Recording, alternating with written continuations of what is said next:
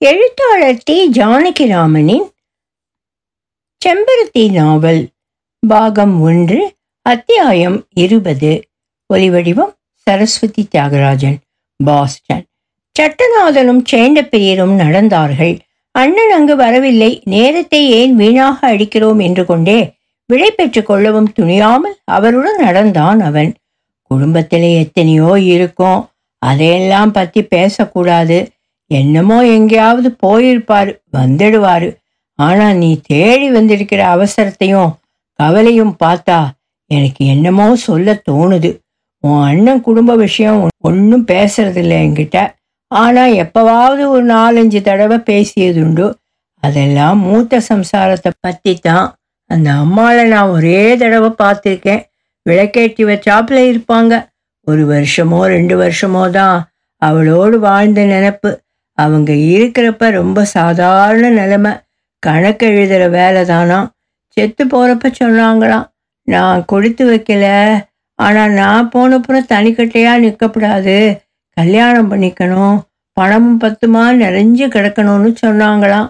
மகராஜி வாக்கு. பணம் வந்தது. வேற ஒன்றும் வந்ததா தெரியல. இப்போ பணமும் போயிட்டுது. ஒரு நாள் ரொம்ப தைரியமாக சொல்லிக்கிட்டு இருந்தார். ஆனால் வாயை திறந்து இப்போ இருக்கிற அண்ணியை பற்றி ஒரு வார்த்தை சொன்னதில்லை. நல்லதும் சொல்லலை பொல்லாததும் சொல்லலை. சொல்லும்படியா ஒன்றுமில்ல போல் இருக்குன்னு நானும் நினச்சி சும்மா இருந்துட்டேன். அதனால தான் வேற ஏதோ சேருமானம் கூட. என்று திரும்பி சட்டநாதனை கடைக்கண்ணால் பார்த்தார் அவர். சட்டநாதன் மேலும் கீழும் தலையை அசைத்தான். உனக்கும் காதல் விழுந்திருக்குமோ என்னவோ? ம். நீங்கள் சொல்கிறது அத்தனையும் சரின்னு தோணுது. திடீர்னு கடையை சீல் பண்ணி கடங்காரம் டிகிரி வாங்கினப்ப அவங்க தான் கையில் இருந்ததையெல்லாம் கொடுத்தாங்க மாமா. அதையும் என்கிட்ட சொன்னார் உங்கள் அண்ணன். இது ரொம்ப புதுசான செய்தி இல்லை. நான் இந்த மாதிரி நாலஞ்சு கேள்விப்பட்டு இருக்கேன். என்னத்த சொல்கிறது தாலி கட்டிக்கிட்டவங்களையும் பார்க்குறோம் இந்த உடம்பு மட்டும் ஒருத்தனுக்கு தான் உரிமை. மனசையும் தான் சேர்த்துப்போமே. ரெண்டும் ஒருத்தனுக்கு சொந்தம்னு தான் இருக்காங்க. ரொம்ப சுத்தம்தான். ஆனா அது மாத்திரம் இருந்தால் போதும் தான் ரொம்ப பேர் நினைக்கிறாங்க. உழைச்சி கொண்டு கொட்டுறவனுக்கு இன்னும் எத்தனையோ கொடுக்கணும்.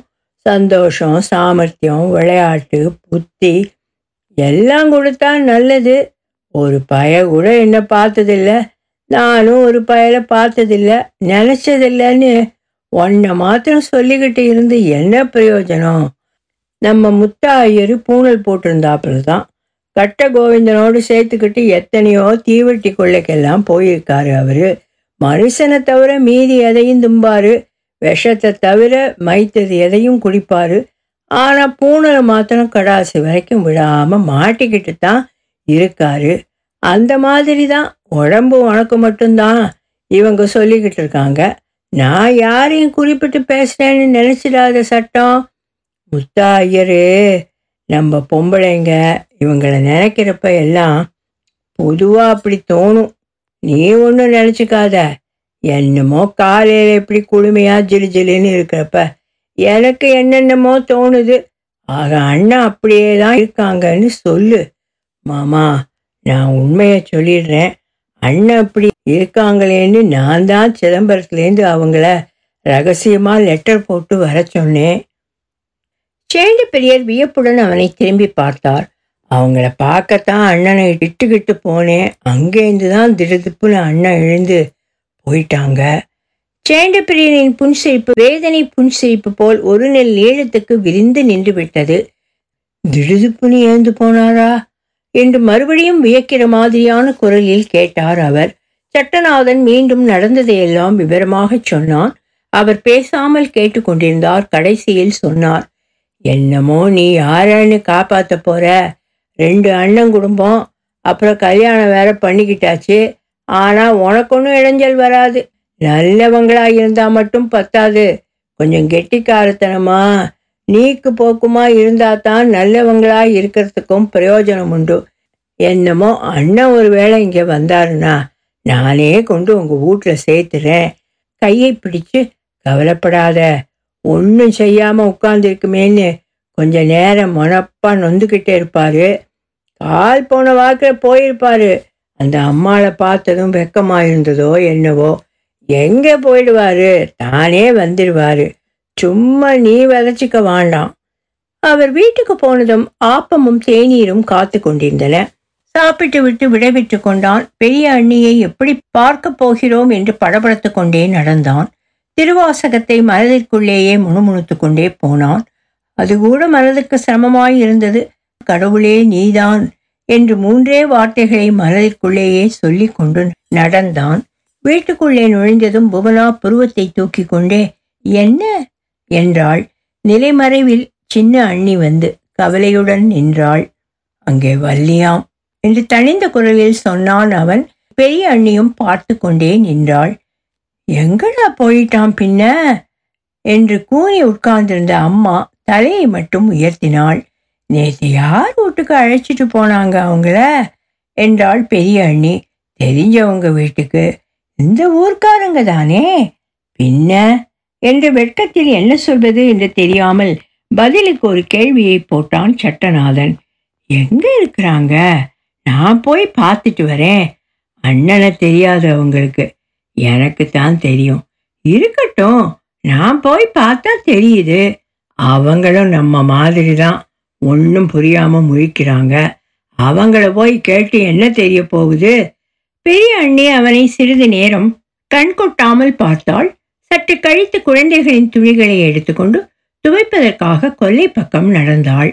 முற்றத்தை கடந்து அப்பால் போனதும் அவள் முணுமுணுப்பது காதில் விழுந்தது. எருமை எங்க கிடக்கும்? சேத்துல தான் படுத்திருக்கோம். சட்டநாதன் காதில் விழ வேண்டும் என்றுதான் தெளிவாக தணிந்த ஆனால் அருகே கேட்கும்படியான குரலில் சொல்லிக்கொண்டே போனாள். யார் எருமை? எந்த சேற்றிலே கிடக்கும்? சட்டநாதனுக்கு ஒரு பக்கம் நெஞ்சு குழு குழு வென்றது இன்னொரு பக்கம் கழுத்தை நெரிக்கப் போகிற கோபமாக வந்தது. பெரிய அண்ணனை நினைத்தான். சேண்ட பெரியர் சொன்னது தானாக நினைவில் வந்தது. உடம்பு சுத்தம்தான். ஆனால் இந்த உடம்பின் வெறியை தணிக்க அண்ணன் உயிரைத்தான் விட வேண்டும். அந்த வெறிதான் என்று என்னமோ தோன்றிட்டு பெரிய அண்ணியின் அழுத்தமான தசைகளும் மினுமினுப்பும் அவன் கண் முன் ஆடின. ஒரு வயது பேதமோ முப்பது வயது பேதமோ இழையாள் இழையாள்தான் என்று ஊஞ்சலில் உட்கார்ந்து கொண்டான். உடம்பு சுத்தம். குளித்துவிட்டு ஈரத்துணியோடு சுத்தமாக கோவிலுக்கு போய் வாயில் வைக்க வழங்காத சோற்றை வடித்து சாமிக்கு படைக்கிற குருக்கள் எதிரே நடப்பது போல் ஒரு தோற்றம். கர்ப்ப கிரக கதவை தடாமுடா என்று திறந்து சோற்றுத்தட்டை டமார் என்று வைத்து சாமி தலையில் லொடலொடவென்று தண்ணீரை கொட்டி அழுக்கு துணியை விலக்கி சாமிக்கு காட்டிவிட்டு அடுக்களை நிலையிலிருந்து பலகாரம் சாப்பிட வரலாமா? என்று புவனா ஜாடை காட்டுவது தெரிந்தது. அவளுக்கு பயம் எல்லாரும் வேதனைப்படுகிற நேரத்தில் அவனை சந்தோஷமாக பலகாரத்துக்கு அழைப்பது யார் காதிலாவது விழுந்து வைத்தால்? ஆகிவிட்டது என்று ஜாடையாக விடை கொடுத்து விட்டான். என்ன சித்தப்பா என்று அவனையும் அடுக்களை நிலையையும் மாறி மாறி பார்த்தது பெரிய அண்ணனின் கடைசி பெண். ஒன்று சாப்பிட கூப்பிடுறாங்களே சித்தி. இட்லியா தோசையா? என்று உள்ளே பார்த்து கத்தினான் சட்டநாதன் மலர்ச்சியுடன். இட்லி! என்று நிலைக்கு வந்து கத்தினான் இரண்டாவது பையன். ஓடு ஓடு! என்று குழந்தையை உள்ளே தள்ளிவிட்டான் சட்டநாதன். அது சிரித்து கொண்டே ஓடிற்று. கடைக்கு போவதா வேண்டாமா என்று புரியவில்லை சட்டநாதனுக்கு. போலீஸில் எழுதி வைக்கலாமா என்று சிறிது நேரம் யோசித்தான். பெரிய அண்ணி சொல்லி போன வார்த்தைகளை கேட்ட பிறகு அண்ணன் அவள் கையில் பந்தாக அல்லாடுகிறார் என்று தோன்றுகிறது. வெட்கம் பிடுங்க அருவறுப்பு பிடுங்க. அவர் எங்காவது போய் உயிரை மாய்த்து கொண்டிருந்தால்? அவனுக்கு தோலெல்லாம் சிலந்தி வலை நெளிந்தது. உட்கார முடியவில்லை. ஊஞ்சலை விட்டு எழுந்து முன்னரைக்கு போனான். பீரோவை திறந்தான். பழுக்கா டப்பாக்களையும் பழைய தஸ்தாவேஜுகளையும் பார்த்து கொண்டு நின்றான். கதவை சாத்தி ஜன்னல் வழியே வாசலை பார்த்து நின்றான். கூடத்தில் ஏழு எட்டு தடவைகள் அங்குமிங்குமாக நடந்தான். இரண்டாம் கட்டுக்கு போக முடியவில்லை. பெரிய அண்ணி அங்கு குளிக்கப் போயிருக்கிறாள். துண்டை எடுத்துக்கொண்டு ஆற்றங்கரைக்கு போனான். படித்துறையில் ஏக கூட்டம். சலவைத்துறை மாதிரி ஒரு ஐம்பது பேர் மாற்றி மாற்றி துணியால் படிக்கட்டை அரைந்து கொண்டிருக்கிறார்கள். சந்தனமும் குங்குமமும் கலந்தாற்போல் ஒரு மாதிரி காவியும் கலங்களுமாக நுரைப்பத்தைகள் மிதக்க ஆறு ஓடிக்கொண்டிருந்தது. ஒரு பத்தை மீது தும்பி ஒன்று வெயிலில் இறக்கை மின்ன உட்கார்ந்து சவாரி செய்து கொண்டிருந்தது. நுரைக்குள் ஏதாவது குச்சி இருக்கும். இல்லாவிட்டால் தும்பி அமுங்கி இருக்குமே என்று மிதப்பையே கண்ணால் தொடர்ந்து கொண்டிருந்தான். சௌக்கியம்தானே என்று குரல் கேட்டு விழித்தான். நாட்டு மருந்து கடை சுந்தரம் பிள்ளை திருநீற்றாலேயே செய்தது போன்ற நெற்றியுடன் குளிப்பதற்காக தயாராக இழையின் மேல் துண்டை கட்டிக்கொண்டு புன்சிரிப்புடன் நின்றார். சௌக்கியந்தான் வியாபாரத்தை பற்றி நாலு வார்த்தை விசாரித்து விட்டு நேற்று அண்ணனை பார்த்தேனே திருவாரூர் ரோட்டில் தனியாக போயிட்டு இருந்தாங்களே. தினம் இப்படி மூணு மைல் உலாவ போவாங்க. எங்கே பார்த்தீங்க பாட்டாக்குடி வாய்க்கால் தலைப்பு மதகு கிட்ட பார்த்தேன். அவங்க பாட்டுக்கு நடந்து போயிட்டு இருந்தாங்க. நான் வண்டியில் வந்துக்கிட்டு இருந்தேன். எனக்கும் பழக்கம் இல்லையா?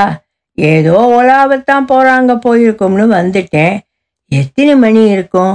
வெயில் மறைகிற நேரம்தான் போலிருக்கு சட்டநாதன் எல்லாவற்றையும் மறைத்து கொண்டு ஒரு புன்சிரிப்பு சிரித்தான். அதான் ரொம்ப நேரம் கழித்து வந்தாங்க நேற்று நடைக்க அஞ்ச மாட்டாங்க. நாளெல்லாம் அவரோட ஓடினாத்தான் உண்டு என்று என்னமோ சொல்லிக்கொண்டு குளிப்பதற்கு படிக்கட்டில் இறங்கினான். நவராத்திரி இரண்டு நாள் கழித்து திடீரென்று ஒரு கடிதம் வந்தது. பெரிய அண்ணனே மதுரையிலிருந்து போட்டிருந்தார். வியாபார விஷயமாக ஒரு நண்பரை பார்க்க வந்திருப்பதாகவும் கவலைப்பட வேண்டாம் என்றும் விரைவில் வந்து விடுவதாகவும் எழுதியிருந்தது. கடைக்கு வந்த கடிதத்தை எடுத்துக்கொண்டு வீட்டுக்கு விரைந்தான் அவன். பெரிய அண்ணியிடம் செய்தியை சொன்னான். மதுரையிலேருந்து வந்திருக்கா? சிதம்பரத்துலேருந்து வந்திருக்கா? மதுரையிலிருந்து தான் உள்ள மதுரைன்னு போட்டிருக்கு. சரி கவர் மேலேயும் மதுரை முத்திரை குத்தி இருந்தா சரி என்றாள் பெரிய அண்ணி. இவ்வளவு கசப்பையும் சந்தேகத்தையும் வளர்த்து கொண்டிருக்கிற ஒரு ஜீவனுடன் எப்படி காலம் தள்ளுகிறீர்கள்? அண்ணா என்று தனக்குள்ளேயே கேட்டுக்கொண்டான் அவன். பேசாமல் அந்த இடத்தை விட்டு அகன்றான். தாயாரிடமும் செய்தியை சொல்லிவிட்டு கடைக்கு திரும்பினான். நவராத்திரி செம்பானூர் கடை தெருவில் அமளிப்பட்டது. பழக்கடைகள் இரண்டு சட்டநாதனின் கடைக்கு அருகிலேயே பொம்மை கடைகளாக மாறியிருந்தன. காலை பத்து மணிக்கு தொடங்கி இரவு ஒன்பது மணி வரையில் பழக்கடை பக்கிரி வஸ்தாது மல்ஜிப்பாவும் நெற்றியில் காலனா அகல குங்குமப்பட்டும் வலது மணிக்கட்டில் தங்கச் சங்கிலியுமாக உற்சாகமாக பொம்மைகள் ஏலம் கொண்டிருந்தார். அவர் கடைக்கு முன்னால் ஒரு நூறு ஜனம் கூட்டம் பக்கை வஸ்தாது கையை காலை ஆட்டுவதையும் சிரிப்பதையும் ஓயாமல் பேசிக் கொண்டிருப்பதையும் தூரத்தில் இருந்து பார்க்கும்போது பெரிய ஆத்மீக விஷயங்களை அறியா கூட்டத்திற்கு உபதேசம் செய்வது போல் இருந்தது. ஜனங்களிடையேயும் இரண்டு நிமிஷத்திற்கு ஒரு தடவை கரையோரத்தில் கடல் அலைகள் மோதுகிற மாதிரி சிரிப்பு எழுந்து எழுந்து அடங்கிற்று. ஒரு ஓரமாக பெண்கள் கூட்டம் வேறு. ஊர்க்குடும்பம் ஒன்று மீதி இல்லை. பக்கிரி உஸ்தாதின் பேச்சை ஒரு நாளாவது கேட்காத குடும்பம் செம்பானூரில் இல்லை. சட்டநாதன் வீட்டிலிருந்துதான் யாரும் வரவில்லை. சின்ன அண்ணன் இறந்து போனதை நினைத்து வீடு துக்கம் கொண்டாடி கொண்டிருந்தது. பெரிய அண்ணி குழந்தைகளை முன்பே தயார் செய்து விட்டாள். ஏம்மா கொலு வைக்கல? என்று அழுத கடைசி குழந்தைக்கு சித்தப்பா செத்து போனதை சொல்லி சமாதானம் செய்தாள். அது வெறுமே சமாதானம் அடையவில்லை. சித்தப்பா செத்து போனா குழு வைக்க கூடாதா? ஏன் சாமி கண்ணு குத்துமா? எதுக்கு? எப்படி குத்தும்? ஊசியாலையா? கம்பியாலையா? அப்புறம் கண்ணு தெரியாம போயிடுமா? நான் செத்து போனா கொலு வைக்கலாமோ? பாட்டி செத்து போனா? என்று வாய் வலிக்க காது வலிக்க கேள்வி கேட்டுவிட்டு சிணுங்கிக் கொண்டே அப்பால் போயிற்று குழந்தை. அதை பார்த்த மற்ற குழந்தைகள் மருண்டு நாக்கு சுருண்டு அடுத்த அண்டை வீடுகளெல்லாம் புகுந்து புகுந்து புறப்பட்டு கொண்டிருந்தன. செம்பருத்தி நாவல் தொடரும். ஒலிவடிவம் சரஸ்வதி தியாகராஜன் பாஸ்டன்.